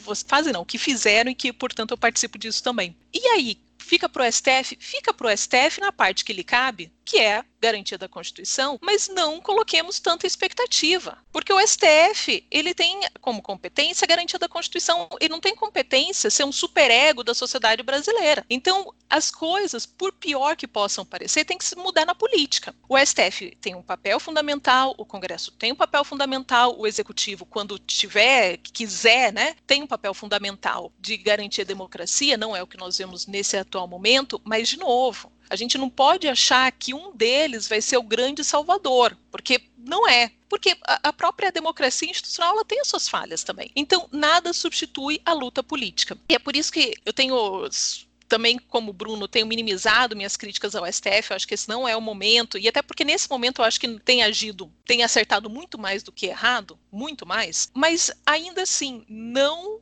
caiamos no canto da sereia de achar que o STF vai resolver todos os nossos problemas, porque não vai, e também está sendo pressionado. Então eu acho que tem que vir uma manifestação ou várias manifestações para mostrar o tipo de democracia que é aceitável, que é uma democracia de inclusão e não de exclusão. Falei demais, né? Desculpa, gente.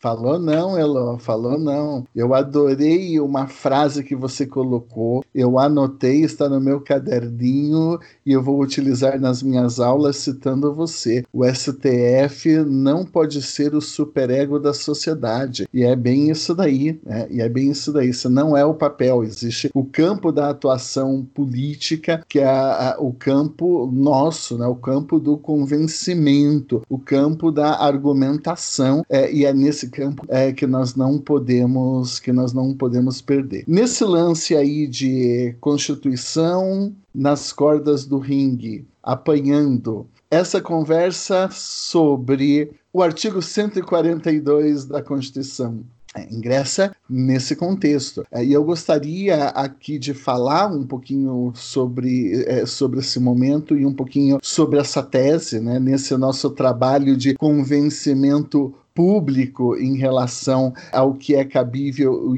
ao que não é cabível numa democracia, fazendo até uma certa remissão é, a um texto que eu publiquei esses dias tratando sobre esse tema. Lembrando que quando você pede intervenção militar ao estilo AI-5, né? Você na verdade, lá no fundo, está querendo dar vazão para essa sua veia autoritária, que você está querendo dar um cheque em branco para os governantes da vez, né? Quando ocorre a suspensão do direito, gente, não existem mais limites ao exercício do poder. Isso é algo que me parece óbvio. Portanto, uma vez decretada a suposta intervenção constitucional militar, você não vai mais poder protestar nem se você descobrir que eles são corruptos, personalistas, populistas ou violadores dos mais básicos princípios da moralidade pública. Você não poderá reclamar das políticas públicas, nem do desemprego, nem do valor do salário mínimo, tampouco se impuserem uma religião oficial e proibirem a sua religião, ou se rasgarem a Constituição e acabarem com os direitos fundamentais, com o SUS, com o ensino público gratuito e assim por diante.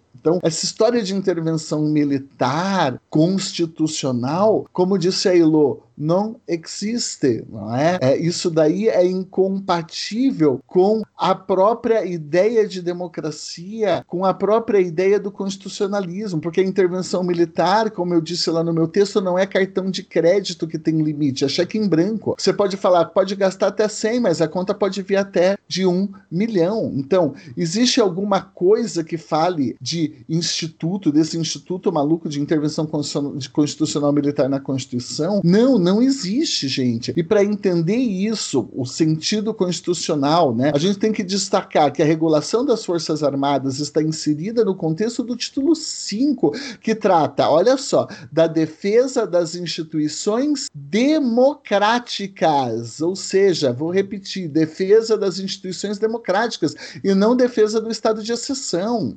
Então, as Forças Armadas, elas não são livres, não são soberanas para fazer o que elas bem entenderem. Elas são subordinadas ao poder civil, é isso que está escrito lá no caput do artigo 142. E não sem razão é que o presidente da República é o chefe supremo das Forças Armadas. E daí já dá para tirar uma ilação meio óbvia. Se as Forças Armadas pudessem funcionar como uma espécie de poder moderador, como alguns defenderam, existe parecer para qualquer coisa, solucionando então conflitos entre o chefe do Poder Executivo e os demais poderes constitucionais, as Forças Armadas estariam acima do presidente da República, não subordinadas a ele. Ou seja, a gente já teria uma distorção do próprio texto constitucional, a gente faria uma leitura que extrapolaria a própria literalidade do artigo 142. De acordo com o artigo 142, gente, as Forças Armadas são instituições regulares, permanentes, e daí vem o cerne da discussão. E possuem basicamente três missões institucionais: a defesa da pátria, a garantia da lei e da ordem por iniciativa dos poderes constitucionais, lembrando que na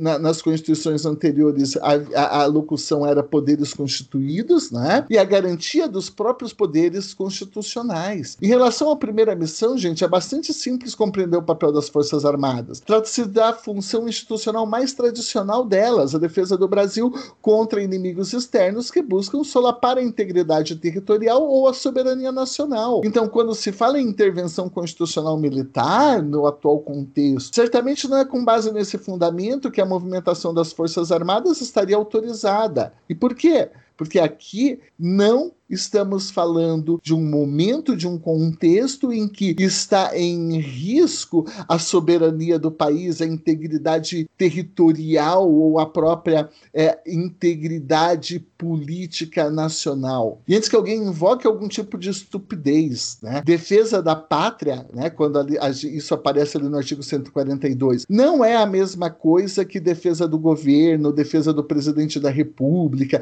defesa dos são sentimentos da nação ou coisa que o valha. Pátria expressa o vínculo afetivo de uma pessoa à terra onde nasceu. O conceito traz a ideia, então, de território e exercício da soberania dentro dele. Qualquer dicionário michuruca vincula o conceito de pátria com terra natal. Logo, defender presidente não é defender a pátria. A segunda missão institucional que a gente vê ali no artigo 142 é a tal GLO, Garantia da Lei e da Ordem. Mais uma vez, não é aqui que a gente vê legitimação para suposta intervenção constitucional militar. Esse dispositivo está regulamentado pela Lei Complementar 97 de 99 e pelo Decreto 3.897 de 2001. Nesses dois diplomas, a GLO serve para quê? Nesses dois diplomas, a GLO serve para quê?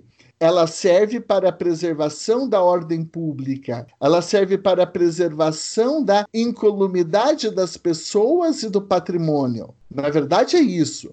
Em suma, a manifestação da GLO pressupõe, a rigor, grave comprometimento da ordem pública, isso não está caracterizado, e também sempre uma atuação proporcional, na medida necessária para proteger a incolumidade das pessoas e do patrimônio. A GLO, portanto, é medida subsidiária. De acordo com a Constituição e com a legislação, ela só pode ser autorizada, gente, quando falharem as atuações das polícias militares, das polícias federais, das polícias civis. É isso que está na lei, né? Sempre que se decreta GLO, essa competência do presidente da República, mesmo que haja demanda do presidente do Supremo Tribunal Federal ou do Congresso Nacional. É. Então, falar aqui que a Constituição, no final das contas, ela autoriza uma intervenção constitucional militar é uma estupidez. Mesmo em relação à interpretação do famoso parecer aí que foi mencionado pelo presidente da República, é que vai sustentar que a missão autônoma de garantia dos poderes constitucionais justificaria isso, isso é uma grande incongruência. Por quê? Porque só uma interpretação muito inventiva poderia ler nesse pedaço é, é, isolado do dispositivo autorização para uma intervenção constitucional militar. Por que eu estou dizendo isso? Porque na Constituição de 88 não está escrito que são poderes da União independentes e harmônicos entre si, o legislativo, o executivo, o judiciário e o poder moderador. Isso que o poder moderador é exercício pelas Forças Armadas. Isso não tem na Constituição. O artigo 142 não menciona também essa categoria de poder moderador. Estão colocando palavras na Constituição que não estão escritas. Se isso não bastasse, o exercício do poder moderador tornaria o próprio artigo 142 inconstitucional. Porque, nesse caso, o presidente da República deixaria de ser o chefe das Forças Armadas e estaria subordinado às decisões das Forças Armadas, deixava de ser o chefe. Logo, o artigo 142 é inconstitucional. Ou então, se ele continuar sendo o chefe, seria um poder moderador subordinado ao poder executivo, e por isso deixaria de ser poder moderador. Olha a incongruência dessa ideia. Né? Então, é uma sandice. Em nenhum dispositivo da Constituição está escrito, por exemplo, que decisões do STF podem ser anuladas ou suspensas pelo poder moderador. Nenhum dispositivo da Constituição fala que as Forças Armadas podem suspender decisões do Executivo, do Legislativo ou do Judiciário. Esse suposto instituto, portanto, aqui, é uma invencionice sem tamanho e criaria uma série de problemas que nem a Constituição e nem o direito instituído brasileiro daria conta. Por exemplo, quem que nomearia? Quem seria a autoridade com competência para designar quem vai ser o interventor nessa intervenção constitucional militar? Não tem isso na Constituição. Teria que ter também um dispositivo na Constituição falando que o presidente da República pode ser afastado por impeachment temporariamente por atuação do poder moderador ou das Forças Armadas. Onde é que está isso na Constituição? Quem assinaria o decreto da intervenção? Quem definiria o prazo de duração? Gente, a tese do poder moderador é esdrúxula. Não resiste a dois minutos de uma boa interpretação constitucional sistemática, meus anjos. Então, essa discussão aqui né? Eu estou colocando na pauta porque ela está vinculada com esse nosso tema, exatamente porque a ideia de uma intervenção constitucional militar ou militar constitucional é tão tanta sandice que a gente não sabe nem o nome direito do instituto, né? Ela entra nessa luta para bater no constitucionalismo, tentando se utilizar de uma interpretação marota e de uma interpretação absolutamente ilógica contra todo o sentido de separação dos poderes, que é o sentido de limitação do poder e não de atribuição de um poder supremo superior a seja lá quem for. Não sei o que vocês acham, se eu viajei muito na batatinha aqui. Nem um pouco. Eu acho que é fundamental a gente tratar disso, porque algumas pessoas, e eu acho que nesse sentido eu sou bastante institucional. Algumas pessoas querem achar uma solução mágica de acordo com as suas preferências. Algumas soluções mágicas conservadoras, algumas soluções mágicas sei lá, progressistas que seja. Mas não existe solução mágica. Existe o que está na Constituição e ou a gente segue ou quebra. A Constituição é ordem constitucional e tem que ter esse ônus saber que está quebrando. Então, não existe possibilidade das Forças Armadas, composta por Marinha, Exército, Aeronáutica, intervirem na vida política porque acha que precisa, porque os civis não estão dando conta, porque o STF agiu de uma maneira, porque o Congresso agiu de outra, porque o presidente agiu de uma terceira maneira. Não existe isso. O Paulo já falou muito bem, as funções das Forças Armadas não são essas, não é isso que está na Constituição, não é isso que foi debatido na Constituinte, e qualquer interpretação diferente, na verdade, você pode falar, eu estou interpretando a Constituição. Não é, não é. Basicamente, você está dando uma solução fora da Constituição com um véu, com uma com ali um, sei lá, uma cortina de fumaça e finge que é constitucional. Eu só queria colocar mais um caroço nesse angu, que mesmo a GLO, né, garantia da lei da ordem, ou seja, utilização excepcional a propósito, excepcional pautada no 142, pautada na lei e pautada em decreto, ainda assim até hoje a GLO é bastante controvertida, porque não é papel de Forças Armadas e não é no Brasil, não é um papel típico no mundo atuar na segurança pública. E a nossa Constituição deixa muito claro que são órgãos de segurança pública polícias militares, Cada estado tem a sua, subordinada ao governador de estado, Polícia Rodoviária, Polícia Federal, Polícia Rodoviária Federal. As Forças Armadas não fazem parte nem mesmo dos órgãos de segurança pública, porque o papel de Forças Armadas é defesa de fronteira é defesa de em situações de guerra, enfim. Então, cogitar que possa ser um árbitro da política é não entender nada, nem de política, nem de constituição e nem do papel das Forças Armadas. Então, isso acabou se tornando uma algo que precisa ser dito, porque foi divulgado, mas em situações normais a gente nem estaria tendo essa discussão. É como se falasse, ah, meu Deus, mas vocês vão falar disso, isso nem é um debate, porque vocês estão perdendo tempo. Mas eu acho que o momento atual, e talvez isso tenha a ver com, com essa quebra de paradigmas que nós já julgávamos assentados, nós temos que repetir muito claramente algumas coisas que até coisa cinco anos se considerava como algo dado. Falava, meu amigo, capaz, você vai falar um troço desse, que coisa feia, você vai passar vergonha publicamente. Hoje as coisas não estão assim. Então, acho que a gente tem feito muito esse esforço, né, Paulo, Bruno, de falar as coisas que parecem óbvias, e peço desculpa se a gente está falando óbvio para alguns falar, e estamos ouvindo isso de novo, mas porque a, o debate e aquilo que tem sido divulgado nos mostra que, infelizmente, não é tão óbvio assim. Mas concordando, não, não existe essa figura, não inventem. Ah, mas e como se resolve situações de conflito entre os poderes? Naquilo que está na Constituição. Diálogo institucional. Dependendo da situação, o presidente ultrapassa, por exemplo, sua competência numa medida provisória, não aprova. Ou então o Congresso vai adiante no projeto de lei, bom, não sanciona os mecanismos previstos em cada situação tem isso. Ah, mas eu não gostei da decisão o direito de gostar ou não gostar é livre a todos. E, nesse sentido, podem ser feitas críticas, sim. Ameaçar descumprimento? Não. Ameaçar o uso da força militar porque não gostou? Muito menos. Isso é um golpe. Bruno, tá quietinho? Eu estou aprendendo só com vocês aí. Não tenho nada a acrescentar, só concordo. Uh, acho que isso prova, né? Eu acho bem interessante porque a gente trouxe argumentos de diagnóstico de época mais panorâmicos, históricos, né, culturais e tudo mais, e a gente tem uma prova concreta de como se passou a articular uma interpretação né, que até então nem era dada, e, aí é assim que eu, que eu interpreto a, a fala da, da Elo, não tem que pedir desculpa para ninguém, Elo, acho que a gente está ocupando um, um espaço aqui pronto e, dane-se, né? de que isso não nem, nem seria possível de se articular algum tempo antes. Então, isso é, é bastante sintomático e do, do, do, que a gente passou a viver. E, e aí eu queria trocar uma ideia com vocês também sobre essa categoria que é, ressurgiu de certo, certa maneira em alguns textos. É, o próprio Zakharov vai fazer referência a isso, né?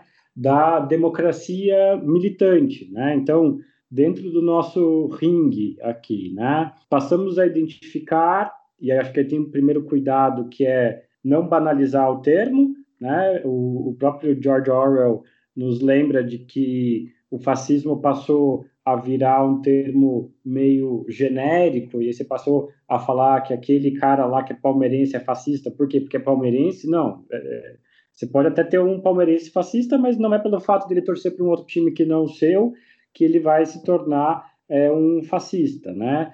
Então, um cuidado semântico, sentido, para você não passar a xingar todo mundo de, de fascista, né? Ou, ou, alguém que você discorde é, de fascista, mas lá no texto do Lovenstein você vai ter né, uma definição de fascismo que me parece interessante e nessa linha, de certa forma, hermenêutica de que eu acho que essa é uma das riquezas do texto, né? É, de como criar dispositivos para é, tentar né, revidar, então indo para a parte final é, é, da, da luta, né, é, revidar a todos os ataques que estavam acontecendo uh, à democracia, ao liberalismo e assim por diante. Né? É, tem, tem outras categorias que também foram formuladas, né, talvez mais na linha ali da decomposição e da crise, o Landau vai falar sobre o constitucionalismo abusivo, né? É, não sei se isso se encaixa na nossa realidade até, porque ele usa, ele faz referência a, a outros países, mas queria escutar de vocês então se é, essa categoria, né? Porque o, o, nome parece assim, democracia militante é coisa de petista, né? Militante, militância é as coisas dos comunistas de esquerda, né? É, o que, que significaria isso, se isso faria sentido e se, né? Aí em formato de uma pergunta, né? Uh, se a nossa Constituição ela incorporou essa ideia de democracia militante. Vamos lá. Uh, esse conceito de democracia militante, ele vem, como lembrou o Bruno, a partir do pensamento do Karl Levenstein, né, que ali, em meados da década de 30, mostrava uma grande preocupação exatamente com a emergência do fascismo. E ali é o fascismo histórico, de verdade, né? Ali não é o fascista porque ele é palmeirense, não é o fascista porque eu não vou com a cara dele, não é o fascista é, é por qualquer outro tipo, por qualquer outro tipo de razão. A partir do momento em que ele identifica esse fenômeno do fascismo, o Levenstein ele mostra que isso acontece não apenas no plano político, com a adoção de medidas autoritárias, com suspensão de direitos, né? É, com guerras, inclusive, né? É, e ele vai mostrando como governos fascistas eles vão assumindo é, ali o governo de diversos países da Europa. Ele chega a apontar num determinado momento que só três ou quatro estados, num determinado momento a, ali, é, é, não eram fascistas na Europa. Ele fala: ah, a gente chegou num momento aqui que a gente tem basicamente a Inglaterra e pô, não tem quase ninguém mais. O resto todo mundo todo mundo está tá, tá com governo é, fascista. Mas ele se preocupa em apontar como o fascismo aqui ele trabalha também as categorias jurídicas, as categorias constitucionais, como o fascismo ele se apropria de uma dimensão técnica da dogmática, da dogmática para atribuir exatamente é, é, é, é, um pouco dessa conversa que a gente está tendo hoje, é, um sentido para a Constituição que é contra a própria lógica da Constituição, que é contra a própria lógica da Constituição. E a noção de um constitucionalismo militante tem tudo a ver com uma outra ideia que é, o Levenstein trabalha, não nesse texto propriamente dito, que é a noção de sentimento constitucional. Isso aparece no Levenstein, isso aparece também no Verdu, é, e com algumas nuances né, um pouco é, é diferentes, isso vai aparecer lá na ideia de vontade de constituição do Conrad Hesse é, mas o vontade de constituição do Conrad Hesse é um elemento mais voluntarista, né, algo nesse sentido. Mas é, o que o Levenstein vai trazer é exatamente a noção de que, a partir de uma ideia de comprometimento com os valores da Constituição, com o sentido do constitucionalismo, é preciso reapropriar essas categorias dogmáticas que foram, digamos assim, tomadas por um sentido fascista. É, e isso vem, e daí já é uma leitura, é, é, é já é uma leitura que é, é, vai aparecer no Levenstein e que depois vai ser apropriada no Brasil, alguns autores vão trazer isso, é como é que a gente vai poder evitar que o fascismo ele ingresse? E nesse ponto, agora, já viajando um pouco, né, o Levitsky, quando ele vai falar da como as constituições morrem, como as democracias morrem. Ele vai dizer, ele identifica os diversos elementos e ele diz assim, ele arruma um culpado. Ele, ele, tem um culpado, Levitsky, a gente pode concordar com o diagnóstico dele, é, mas é, é, quando ele vai ver qual que é a causa da doença, ele diz assim: é a erosão do papel dos partidos políticos é a erosão do papel dos partidos políticos. E isso Levinstein estava olhando lá atrás também. Então, a grande questão que se coloca quando a gente vai dizer assim de um constitucionalismo militante é se nós temos categorias dogmáticas no nosso direito constitucional e no plano da nossa institucionalidade para coibir esses partidos antidemocráticos, para coibir esses partidos fascistas.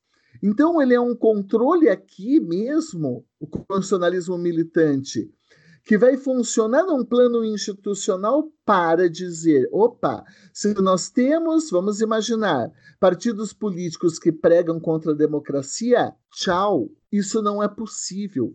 Isso está contra a lógica do constitucionalismo. E quais são os instrumentos normativos que nós temos, então, para contragolpear esses avanços do fascismo em termos de institutos, em termos de colonização, não essa palavra talvez aqui não caia bem, né? É, é, é mas de, de, de, de colonização dos institutos do direito. E isso passa, então, pelo plano da dogmática. Não é aqui o uso alternativo do direito. Não é aqui direito achado na rua. Né? A preocupação do Levinstein é dentro da institucionalidade nós encontrarmos o antibiótico nós encontrarmos esse antibiótico. Né? Então, nós colocaríamos assim a ideia de um constitucionalismo uh, militante muito mais como um constitucionalismo que atua no plano dogmático, mas comprometido eticamente com os valores do constitucionalismo, para que no plano também da dogmática, no plano da separação dos poderes, no plano do próprio arranjo institucional, nós podemos nós possamos possamos falar. Eu lembro uma vez de uma conversa com o professor Paulo Modesto. A institucionalidade e o sistema ele é muito inteligente. Ele pode ter alguns furos, mas a gente não pode imaginar que nós não consigamos manipular dentro do próprio sistema constitucional um antídoto para isso que nós estamos passando. Né? E essa discussão era eu tive com o professor Paulo Modesto, foi lá na época do é, impeachment que eu falava do uso alternativo do impeachment, e ele falava, mas será que é alternativo mesmo ou isso é uma saída institucional? Ele me colocava. É. A gente não pode entender que a instituição ela seja burra. A gente não pode entender que a instituição e o sistema constitucional não tenham uma maleabilidade, porque o sistema é dotado de abertura, o, dota o sistema é dotado de uma maleabilidade. Então, nós temos aqui uma margem de atuação dentro da institucionalidade para contragolpear a doença, esse esfacelamento que nós temos é, que nós temos assistido. Então, isso ao mesmo tempo nos chama para um uso de categorias dogmáticas, mas com esse pressuposto de comprometimento ético com os valores da Constituição. O inimigo quem é? O inimigo, o inimigo é necessariamente aquilo que nós chamamos de constitucionalismo abusivo? Pode ser que não. Pode ser que não. A, a, pode falar é, um pouco melhor disso, né? Porque é, às vezes, às vezes a gente está imaginando aqui quando eu falo em constitucionalismo abusivo numa categoria específica de alguns autores, né? É, é que então delimitam metodologicamente este conceito, mas que há um abuso no uso das categorias constitucionais Isso há. Talvez a gente não chame isso de constitucionalismo abusivo, mas quando nós falamos assim de usar a democracia contra a democracia, isso não é novo. O discurso do constitucionalismo abusivo é novo, mas usar a democracia contra a democracia, isso não é novo. O Popper falava isso lá atrás no famoso paradoxo da tolerância. O Habermas já falava lá atrás, quando a gente não pode, quando dizia que não podemos democraticamente deliberar contra a própria democracia ou contra os pressupostos deliberativos. Então, é quando a gente usa, a gente se utiliza da tolerância no campo da liberdade de expressão, para dizer assim, então eu posso dizer qualquer coisa, não em termos de constitucionalismo abusivo, mas em termos de abuso do exercício do direito, abuso da tolerância, a categoria do abuso do direito mesmo. Então, né, não de é, um abuso do constitucionalismo. Opa, Opa, essa é a nossa preocupação. E isso se dá num campo não político, isso dá num campo dogmático. E aqui que entra o conceito, a noção de democracia militante. É a gente operacionalizar mesmo categorias como, agora eu estou trazendo isso aqui, fazendo essa adaptação como cláusula de preservação do núcleo essencial dos direitos fundamentais para dizer que, opa, a liberdade de expressão não pode atingir o núcleo essencial para pedir intervenção ou para fazer discurso de ódio. Ponto. E é esse, esse é o constitucionalismo militante. É nós darmos a resposta dentro das regras do jogo, dentro do ringue, sem dar chute no saco, sem dar golpe baixo, né? sem dar golpe baixo. É dentro da própria institucionalidade, né? Agora, eventualmente, algum tipo de manifestação de constitucionalismo abusivo nos termos de, do, do Landau ou nos termos é, é, do Tushnet, é, eventualmente a gente vê no Brasil, eu não sei, a, a, a Ilona conversa prévia nossa falou é, um pouco sobre talvez a emenda constitucional do teto de gastos, alguma coisa assim, né? É, mas daí a, acho que a Ilo pode abordar um pouquinho melhor isso daí nesses, é, nesses, nessa, nesses nossos momentos de últimos 15 minutos de programa. Eu fazendo o papel do autoritário. Estou lendo a palavra quando concedo. Acho que antes da, da Elo passar para esse pedaço, eu só então, queria tentar amarrar alguns pontos, Paulo, e eu estava lembrando como o, o comparativo do, do, terraplanismo nas nossa, nossa seara é o nazismo de esquerda, porque basta você ler o, um texto desse, né, do Levinstein, que você percebe como não faz qualquer sentido umas besteiras como a gente estava. Às vezes a gente perde tempo refutando, acho que nem devia nem gastar tanto tempo com essas besteiras, mas enfim.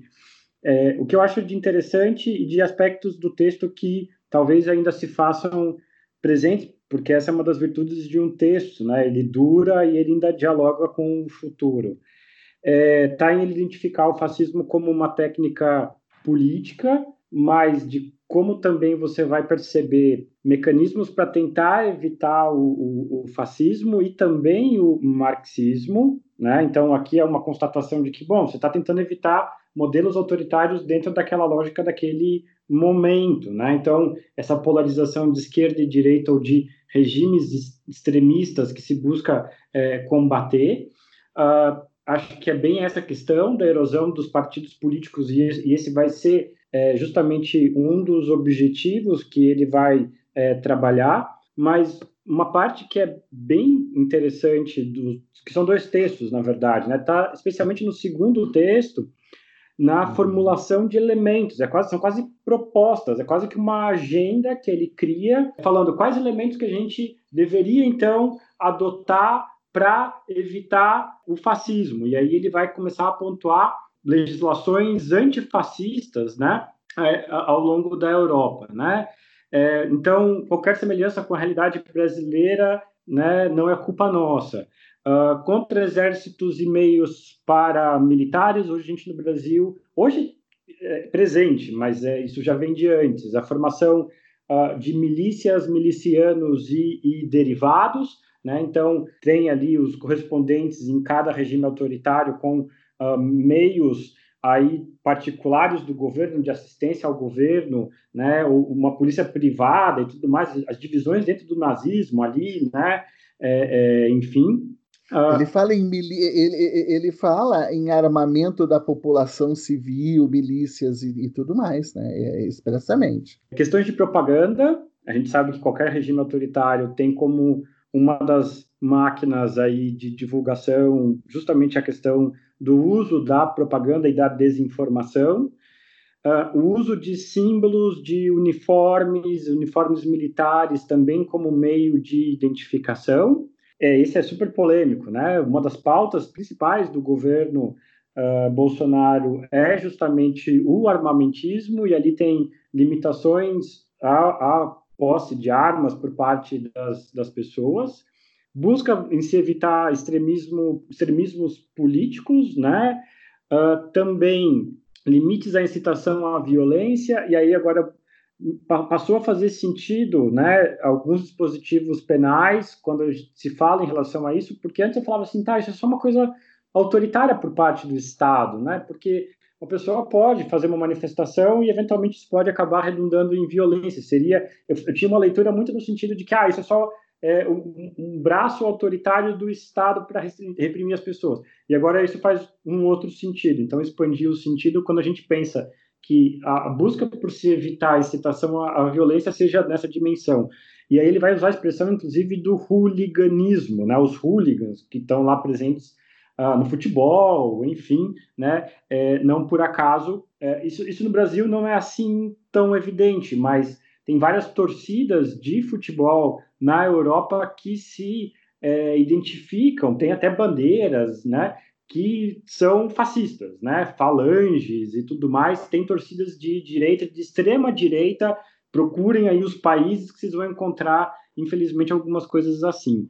Um outro ponto que é bem polêmico que ele traz está na restrição a denúncias difamatórias contra as instituições democráticas. Se a gente pensar no polêmico inquérito das fake news, talvez seria um dos meios de se pensar justamente essa questão como uma resposta, mas é, um dos últimos elementos que ele traz, vejam como é uma, é uma proposta de agenda, meio que um livrinho de receitas para né, como não criar fascistas no seu quintal, né? Uma polícia preparada para combater justamente, e aí a fala de Elô já, já foi super adequada quanto a isso, é, para combater esse tipo de manifestação que seja aí fascista, o que a gente tá, tem visto é um tratamento uh, flagrantemente desigual por parte das polícias e uma cooptação por parte do governo através de salários, previdência e tudo mais, é até porque né, não, não precisa fazer um, um, esforço mental muito grande, porque as próprias polícias imaginam que tem uma autoidentificação. Né? Não estou fazendo isso como uma medida genérica, mas há uma autoidentificação dos militares com o presidente, né? É o cara que nos representa, é um cara que está é, tá do nosso lado, que vai escutar nossas pautas e finalmente, né, vai ter aí alguma coisa das nossas agendas e tudo mais e que consegue. E a gente não pode negar isso. Esse é um dos fatores é, que leva à eleição, que explicam, né? São vários, mas a eleição dele é ele responder à, violência com violência. Isso é um problema grave no Brasil. Ele não deixou de ser é, um problema grave no Brasil e, e, era alguém que dava a resposta: olha, vou prender todo mundo, vou acabar com corrupção, vou fazer não sei o quê. É, e, e, de fato, uma falha das esquerdas né, em conseguir respostas para isso, até porque as respostas não são simplistas, as respostas precisam ser complexas em relação a, a, a, isso, né? Mas eu achei muito interessante no texto a criação, essa proposta que ele faz. Boa parte disso explica nossa legislação ou está em coerência com nossa legislação, né? Mas seria então esses aspectos que eu gostaria de ressaltar no texto e acho que o, Paulo ele amarra aqui a, a, as ideias quando ele está falando ali né, de limitações antes, né? Então não tem direito fundamental absoluto a democracia também é um direito, a democracia não é absoluta, a gente tem que preservar os, os mecanismos, mas sempre levar em consideração o que o núcleo. Então, como que eu vou fazer para não abolir esse sentido? Porque é, essa é uma fórmula que permite a manutenção da tensão e acho que é um cuidado que a gente precisa tomar para não cair na armadilha de para combater um mal, né? O, o aí o, a metáfora acho que do, do, do remédio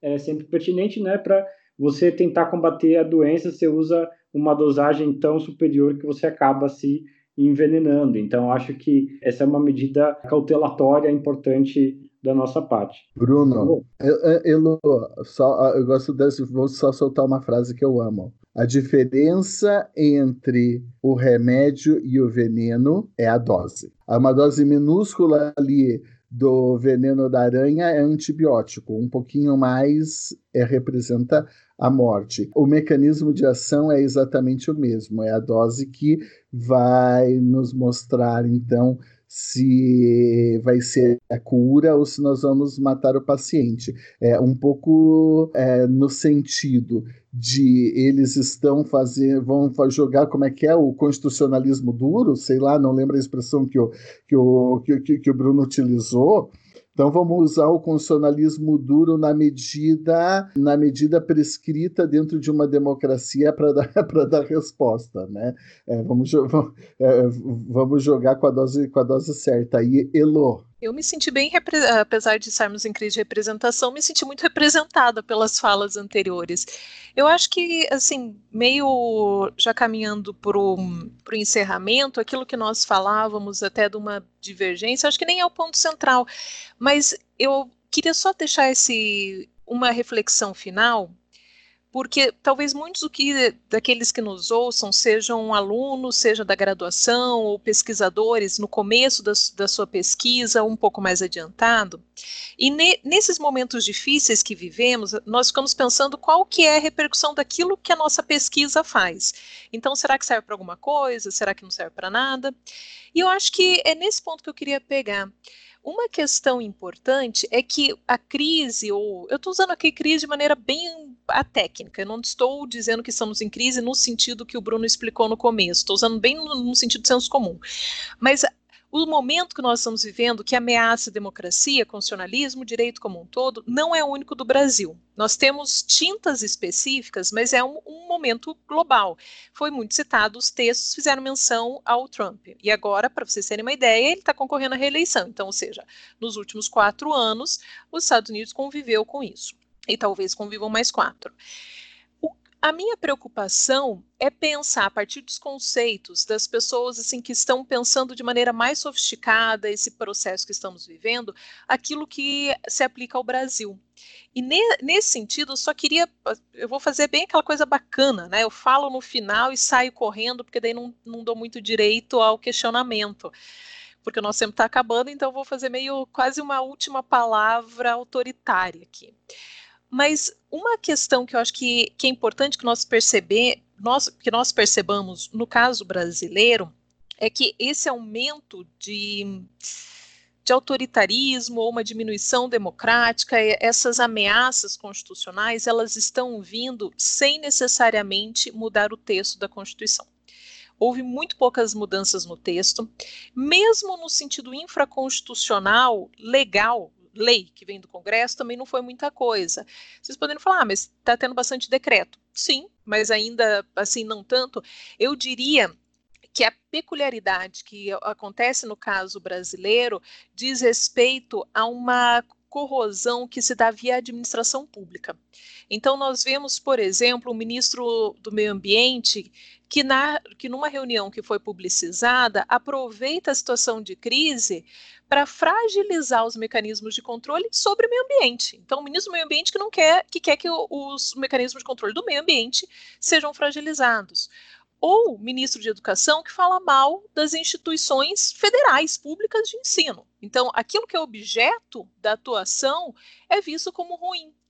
E assim, poderia citar vários exemplos. O, o IBAMA, fragilizado desde dentro, corroído, FUNAI, que não é peculiaridade inclusive desse momento, mas que coloca na FUNAI na sua presidência pessoas que consideram que defendem de maneira mais ou menos direta um paradigma de assimilação de povos indígenas que está superado, deveria estar há pelo menos 50 anos.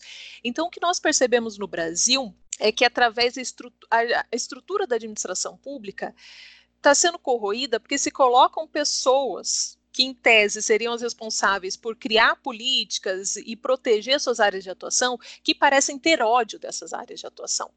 E aí o, o mecanismo de controle ele pode ser mais difícil, Porque se há uma mudança normativa, eu posso falar, bom, essa mudança é inconstitucional.